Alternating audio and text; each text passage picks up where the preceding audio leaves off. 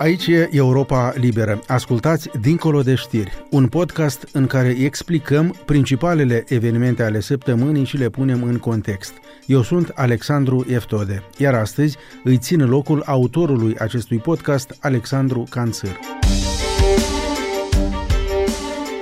Discutăm Dincolo de știri cu mine, Nicolae Negru și cu mine, Igor Boțan iar această discuție este înregistrată joi 8 decembrie la prânz. Pentru orice evoluții, urmăriți site-ul nostru moldova.europalibera.org și paginile Europei Libere pe rețelele de socializare.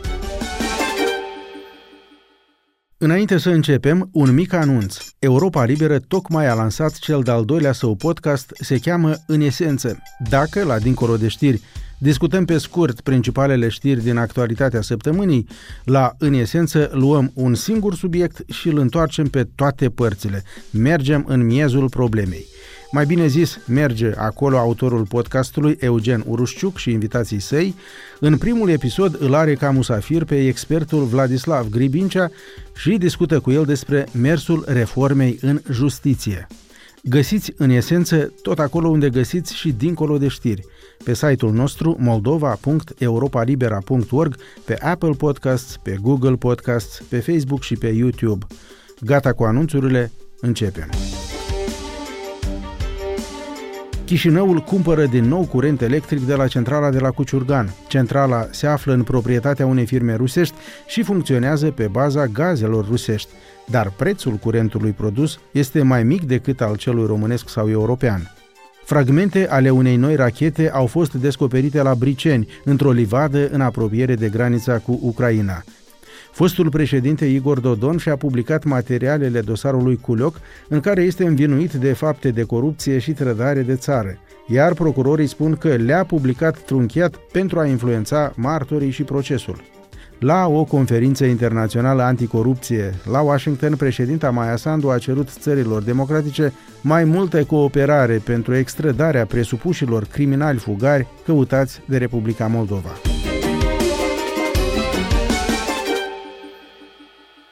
Guvernul de la Chișinău așadar a anunțat pe 3 decembrie că a încheiat o înțelegere cu centrala electrică de la Cuciurgan pentru a cumpăra luna aceasta curent electric produs de centrală la un preț de 73 de dolari megawatt-oră.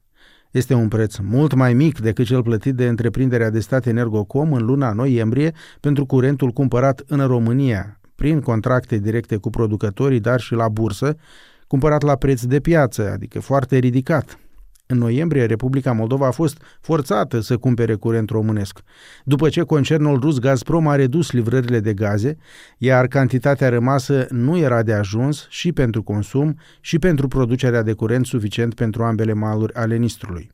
Acum Chișinăul a acceptat să lase în stânga Nistrului întreaga cantitate de gaze primite de la Gazprom, iar pentru consumul de pe malul drept al Nistrului sunt folosite gazele din rezervele făcute până acum în Ucraina și România. Igor, să încercăm să explicăm ce opțiuni a avut guvernul și de ce a ales-o anume pe aceasta. După mine, această înțelegere cu centrala de la Cuciorgan rezolvă trei probleme. Prima problemă, cea mai importantă, dă o anumită certitudine mult mai ridicată că totuși vom avea curent electric, că nu vom sta pe întuneric și acest lucru contează foarte mult. Al doilea lucru foarte important este micșorarea destul de însemnată a prețului pentru curentul livrat de la Cuciurgan, ținând cont uh, de faptul că fondul uh, pe care îl gestionează Ministerul Muncii și Protecției Sociale este totuși limitat și acest fond trebuie să ajungă pentru compensații până la sfârșitul lunii martie. A treia problemă este de ordin politic, trebuie să recunoaștem acest lucru. Chișinăul, prin uh, intermediul ministrului uh, Oleg Serebrean, a spus foarte clar că Chișinăul își dorește... Pe vicepremierul pentru reintegrare. Da, vicepremierul pentru reintegrare, Chișinăul își dorește ca cetățenii din Transnistria să înțeleagă că sunt priviți de către Chișinău în calitate de cetățeni ai Republicii Moldova. Chișinăul nu dorește în niciun fel ca acești cetățeni să sufere de pe urma problema crizei energetice. Și a patra problemă foarte importantă uh, din punctul meu de vedere este că uh, procedând uh, de această manieră, Chișinăul a avut grijă să se asigure că partenerii de dezvoltare, unii dintre ei, poate cei mai importanți, susțin o astfel de soluție pentru a evita o eventuală criză umanitară în Transnistria cu efecte destabilizatoare pentru Republica Moldova. Cel puțin așa am înțeles eu uh, lucrurile, deși uh, am văzut uh, că opoziția, în special cea pro-europeană, a fost extrem de vehementă față de această decizie a autorităților moldovene, iar opoziția euroasiatică, pro-rusească, a preferat să păstreze tăcerea pe marginea acestor evenimente. Dar dacă am încercat totuși să explicăm ce opțiuni a avut guvernul în față atunci când a hotărât să facă așa și nu altfel. De exemplu, în luna noiembrie, de ce n-a luat aceeași decizie ca acum?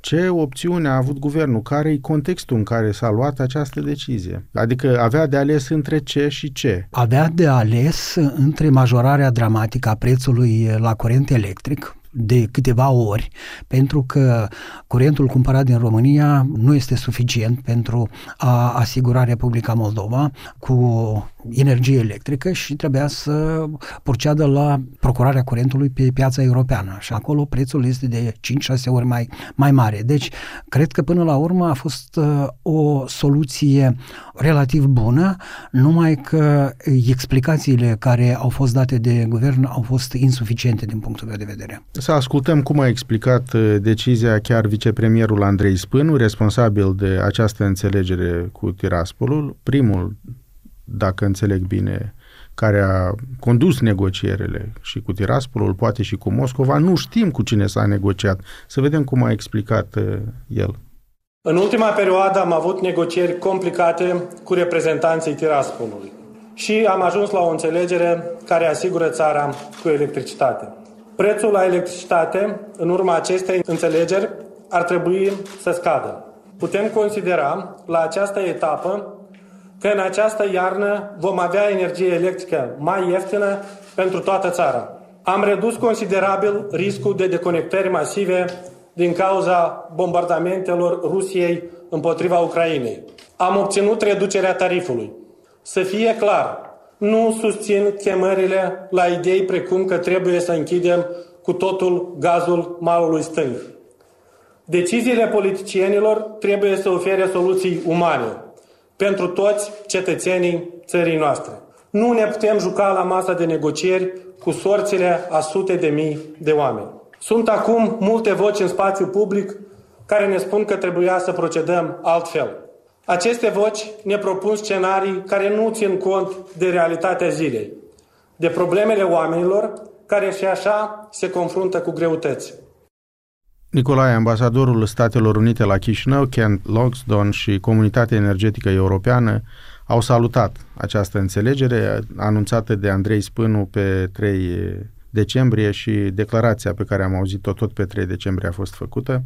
Deci a fost salutată înțelegerea asta cu centrala de la Cuciurgan și de ambasadorul Statelor Unite și de Comunitatea Energetică Europeană și a explicat suficient de bine guvernul decizia atunci când a anunțat-o, adică de ce în noiembrie a fost într-un fel, în decembrie se revine? Din punctul meu de vedere, a trebuit să explice mai amănunțit ce s-a întâmplat și poate și contextul în care s-a întâmplat. Uh, uh, s-a mers la acest compromis, fiindcă a și folosit domnul Spânu acest cuvânt, că Republica Moldova, Chișinău a mers la un compromis. Eu aș privi această înțelegere între Tiraspol și Chișinău într-un context mai larg, în contextul uh, a ceea ce făcea Rusia mai înainte și ceea ce a început să facă de la un timp. E o schimbare de macaz în uh, acțiunea Moscovei. Dacă vă amintiți, Moscova planifica să mai reducă furnizarea de gaz către Republica Moldova. La început a redus-o până la 56 între și 50,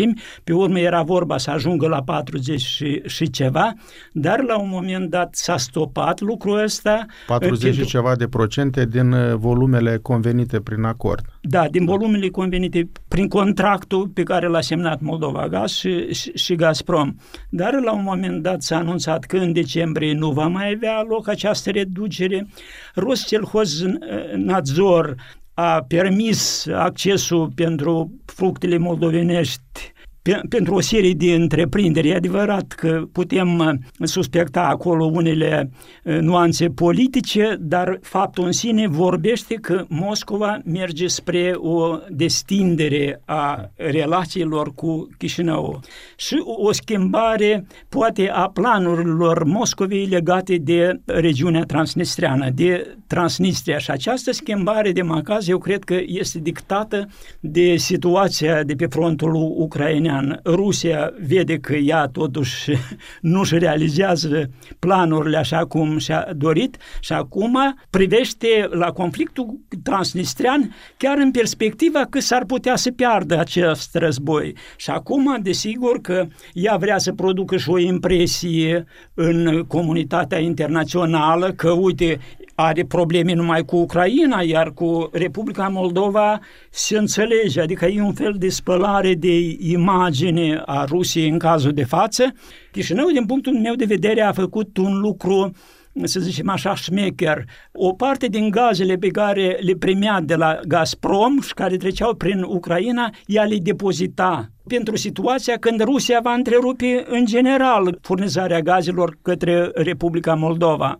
Și având aceasta în vedere și faptul că totuși transnistrenii să nu blameze, să nu dea vina pe Moscova din pricina că nu le funcționează întreprinderea, că e frig în apartamente, s-a mers pe această cale și eu cred că inițiativa e a Moscovei i-a propus Chișinăului, Chișinăul a, a analizat și s-a consultat și cu partenerii și au acceptat această a, afacere. Ok, cu alte cuvinte, condițiile care nu existau la început de noiembrie pentru o înțelegere cu cei de la Cuciurgan au existat acum, la început de decembrie și înțelegerea a fost făcută.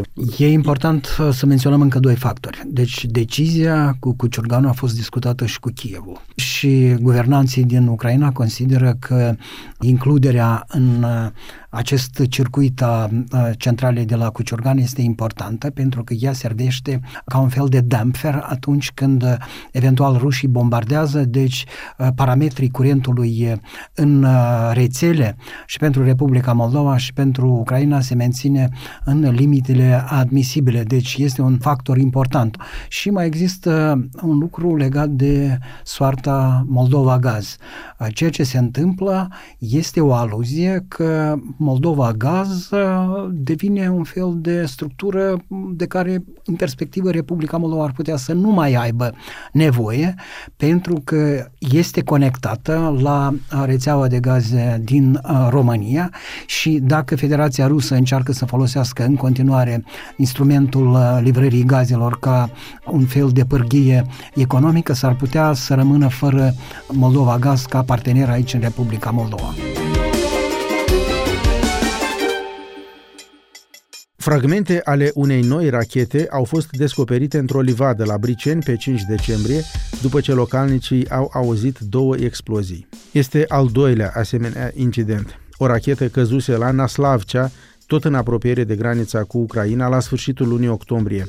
Autoritățile investigează, nu se știe a cui este noua rachetă. În cazul incidentului din octombrie, Chișinăul l-a convocat pe ambasadorul Rusiei, Vasnetsov, pentru a-i mâna o notă de protest, a expulzat un diplomat rus.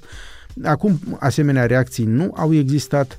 Consilierul președintelui ucrainean Alexei Arestovici este citat chiar spunând că ar fi fost cazul unei declarații mai tranșante din partea Chișinăului iar premierul Natalia Gavrilița a fost la Kiev, unde a discutat despre colaborarea bilaterală în domeniul apărării antiaeriene și asigurării dialogului și păcii în regiunea transnistreană. Nicolae, ce e de înțeles din aceste știri? De ce contează dacă este o rachetă rusească sau una ucraineană, care ar fi diferența?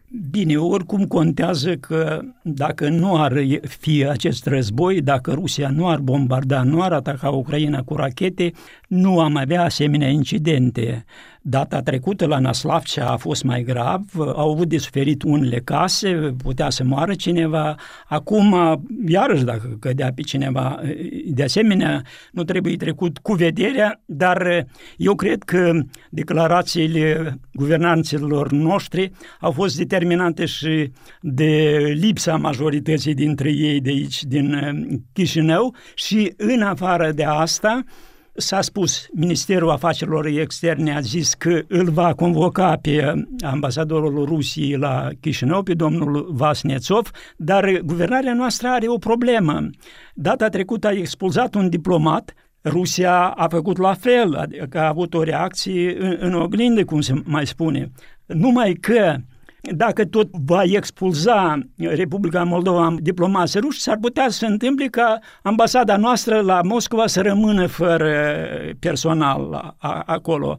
Dar, desigur că trebuie clarificate lucrurile și trebuie luate măsuri ca să nu se mai întâmple, adică că forțele antiaeriene să-și facă datorie. Într-adevăr, nu știm ce rachetă a căzut la Briceni, una rusească sau una ucraineană, dar dacă Rusia nu ar fi bombardat Ucraina, nu s-ar fi produs acest incident. Igor, de ce crezi că reacția Chișinăului a fost uh, mai temperată acum decât data trecută? Ce s-a schimbat? Adică incidentul a fost diferit sau s-a schimbat contextul în care s-a produs? Eu cred că este vorba despre o scăpare, pentru că astfel de evenimente nu pot uh, rămâne fără o calificare din partea explicită din partea autorităților din Republica Moldova, dar în această situație contează consecințele, iar consecințele sunt foarte, foarte importante.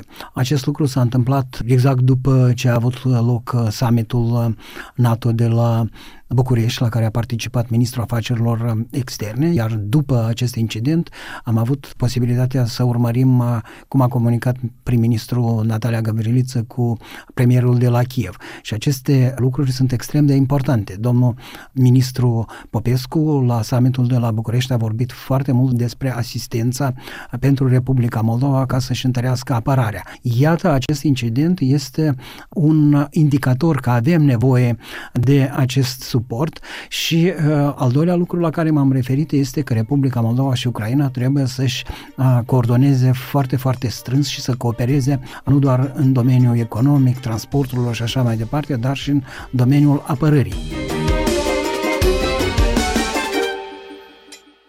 Fostul președinte Igor Dodon a publicat pe un site materialele dosarului său Culioc, în care este învinuit de acte de corupție și trădare de țară.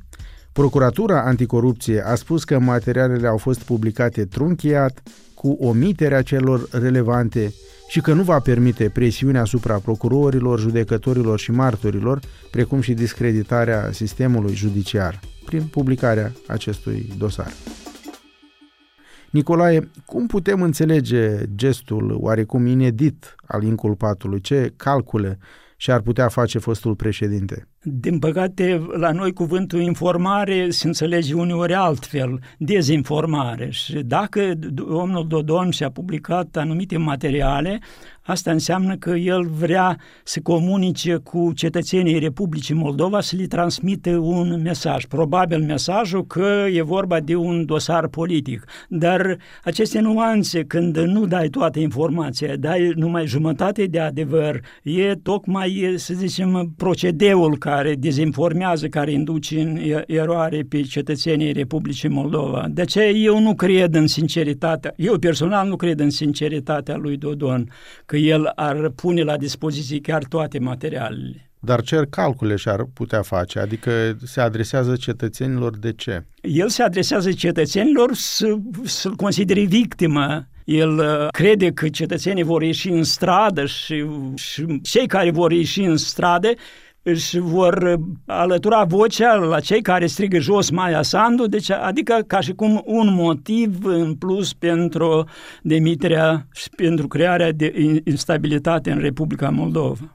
Igor, odată cu publicarea materialelor din dosar, fostul președinte mai publică pe un site special declarații ale unor experți în legătură cu mersul cercetărilor, alegând și o declarație pe care ai făcut-o chiar la noi și în care ai spus că există indicii că dosarul poate fi compromis în cazul lui Igor Dodon. Fostul președinte nu dă contextul acestei afirmații, Hai să-l dăm noi acum. Care este contextul? Da, noi trebuie să pornim de la faptul că ceea ce a făcut Igor Dodon cu publicarea acestor materiale pe site-ul Cazul Dodon este parte a strategiei domniei sale de apărare și de justificare. Eu m-am referit în explicațiile mele la lucrurile și explicațiile care au venit din partea avocaților domnului Dodon și eu insist pe chestia asta. Deci democrațiile moderne sunt uh, democrații procedurale și dacă s-au făcut greșeli de procedură, acest lucru poate afecta rezultatul final. În rest, ce au toate aceste lucruri cu... Dar să, să explicăm încălcările de procedură la care se refereau avocații, care erau? Încălcările de procedură erau legate de secretul uh, investigației, că anumite materiale care erau în dosar și dosarul era în desfășurare au fost făcute publice. S-ar fi făcut scurgeri de informații, iar scurgerile de informație deja vicează procesul. Eu asta am în vedere și insist în continuare pentru că altminteri ne compromitem a, și compromitem vectorul de integrare europeană. Dodon înțelege acest lucru. Tocmai pentru asta cred că a pornit această campanie de justificare și încearcă să se justifice prin toate metodele, inclusiv la cele la care s-a referit Procuratura Anticorupție. Dar atunci când ținem cont de ce spun avocații și ei sunt interesați, desigur, să-l absolve pe domnul Dodon de vina lui dar uh, trebuie să vedem ce spun și procurorii. Întotdeauna, desigur că trebuie să avem informații și de partea cealaltă. În acest caz sunt de acord absolut, trebuie, ca să cântărim corect, trebuie să vedem toată informația, dar atunci când este vorba despre scurgeri, aceste scurgeri au existat și nu putem face păi abstracție Păi da, dar ele. trebuie să vedem cine le-a scurs. Corect. Da. E... Fiindcă s-ar putea că chiar Dodon le-a scurs sau cineva ca să compromită acest proces sau ca să compromită procedurile. Desigur că procedurile contează și contează cine le încalcă. Indiferent cine a scurs și cum a scurs și a spart, scurgerile arată că ce a discutat Dodon cu avocații s-a înregistrat undeva. Asta e. Da, da asta, asta am în vedere. Da. Și da. când s-a și... făcut percheziții atunci când a fost uh, reținut uh, pentru prima oară, da, imediat au apărut uh, informații despre și chiar poze, despre modul în care anchetatorii lucrează. Aceste lucruri sunt uh, inadmisibile din punctul meu de vedere pentru un stat de drept în care oamenii își exercită profesia cu uh, dedicație. Tocmai pentru că după asta avocații folosesc lucrurile Sigur. astea spunând că s-a încălcat procedura, nu putem condamna.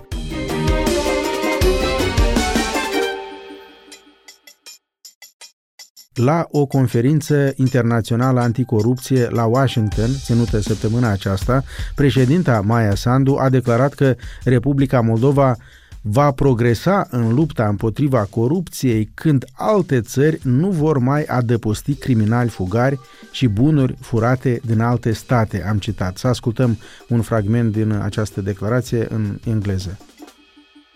If democratic states are serious about uprooting corruption, they should revise rules. O să încerc să rezum uh, cele spuse de președinta Maia Sandu. A zis uh, cam așa, într-o traducere liberă, avem nevoie de o transformare majoră pentru a ne asigura că democrațiile consacrate nu vor permite criminalilor să se simtă în siguranță în jurisdicțiile lor, să folosească nestingerit banii furați acolo, în acele jurisdicții. Dacă statele democratice urmăresc cu adevărat dezrădăcinarea corupției, ele ar trebui să își revizuiască regulile privind gestionarea banilor furați. Acum, întrebarea, cum trebuie văzute aceste declarații ale președintei Maia Sandu? Ce efecte practice pot avea aceste declarații, Nicolae?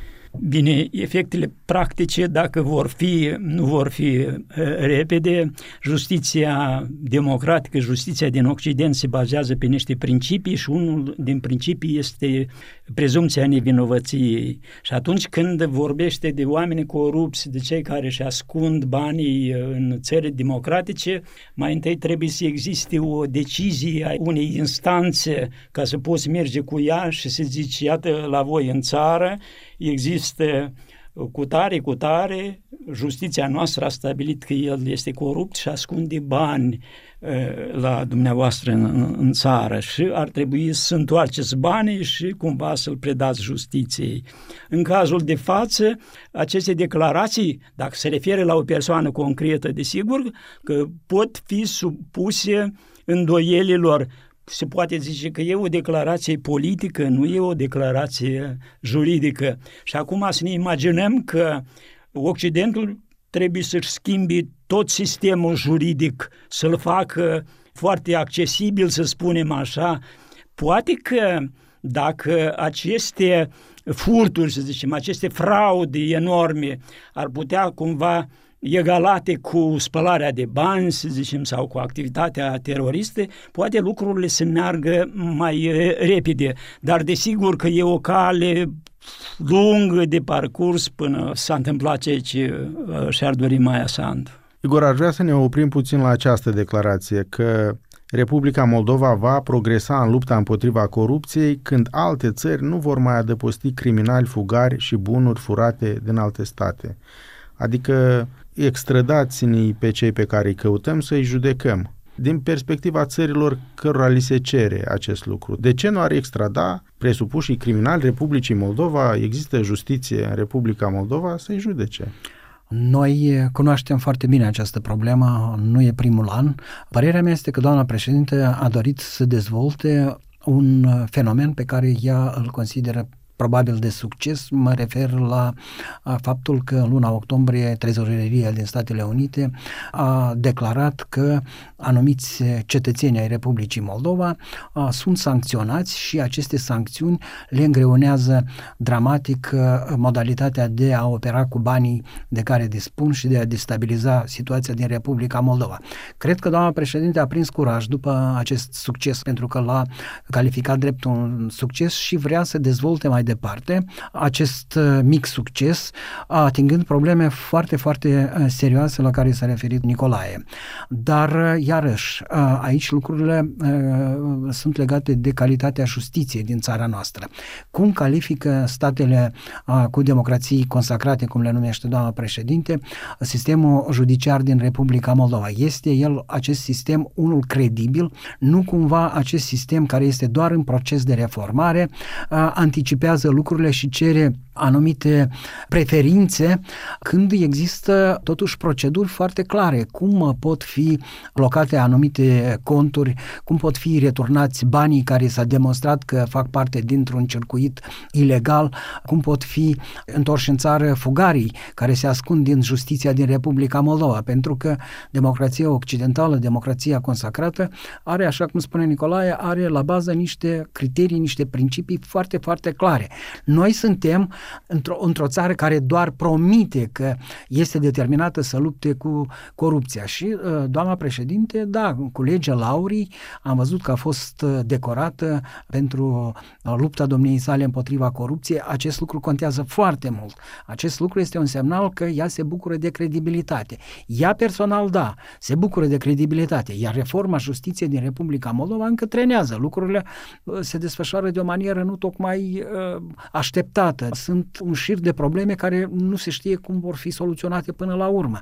Deci am putea saluta acest demers al domniei sale, este mai degrabă o doleanță și o încercare de a dezvolta un mic succes pe care uh, Republica Moldova, datorită eforturilor cu certitudine, datorită eforturilor autorităților la Chișinău, l-a obținut în luna octombrie.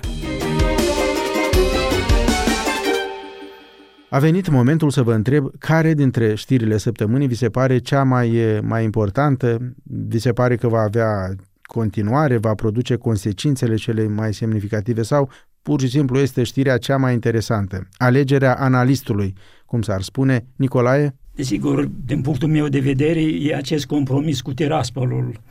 Vom obține energie electrică de la centrala de la Cuciurgan, se stabilizează un pic uh, sistemul nostru, criza ca și cum uh, se potolește și este interesant fiindcă eu cred că va avea continuare ceva spune că relațiile dintre Chișinău și Tiraspol și relațiile dintre Chișinău și Moscova sunt puse pe o cale inedită, ceva ceea ce nu a fost până acum, că Moscova se grăbește să ajungă la o înțelegere cu Chișinăul atâta timp cât Ucraina deocamdată încă nu este implicată, dar din punctul meu de vedere Chișinău ar face o greșeală dacă s-ar grăbi anume acum, deși e tentant și cred că unii parteneri ar zice că, uite, rezolvăm o problemă profităm de această ocazie, Moscova se află pe o poziție mai slabă și rezolvăm această problemă. Cred că fără Ucraina, fără a ține cont de interesele Ucrainei, lucrul ăsta nu trebuie făcut.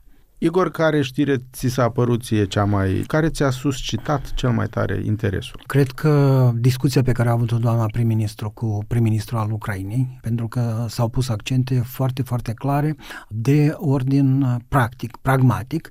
De asemenea, mi se pare că demersul pe care l-a făcut ex-președintele Dodon va avea continuare și cred că atenția publicului va fi îndreptată spre modul în care se desfășoară procesul acestuia în justiție și, evident, materialele publicate trebuie consultate foarte, foarte atent pentru că ar fi, din punctul meu de vedere, irresponsabil să lăsăm acest caz fără atenție. Trebuie urmărit cu maximă atenție pentru că de modul cum se rezolvă această problemă va depinde succesul reformei justiției din Republica Moldova.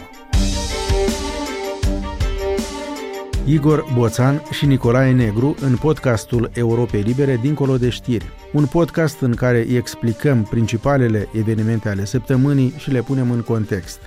Căutați-ne cu Dincolo de știri cuvinte cheie pe site-ul nostru moldova.europalibera.org, pe Apple Podcasts, pe Google Podcasts, pe Facebook și pe YouTube. Tot acolo nu uitați noul podcast al Europei Libere, în esență – în care Eugen Urușciuc examinează în amănunt o temă majoră din actualitate, o întoarce pe toate părțile, merge în miezul problemei. Găsiți câte un episod nou în fiecare zi de joi. Pentru a nu rata niciun episod și niciun podcast al Europei Libere, abonați-vă la Dincolo de Știri și la În Esență. Așa ne ajutați să mergem mai departe. Eu sunt Alexandru Eftode, pe curând!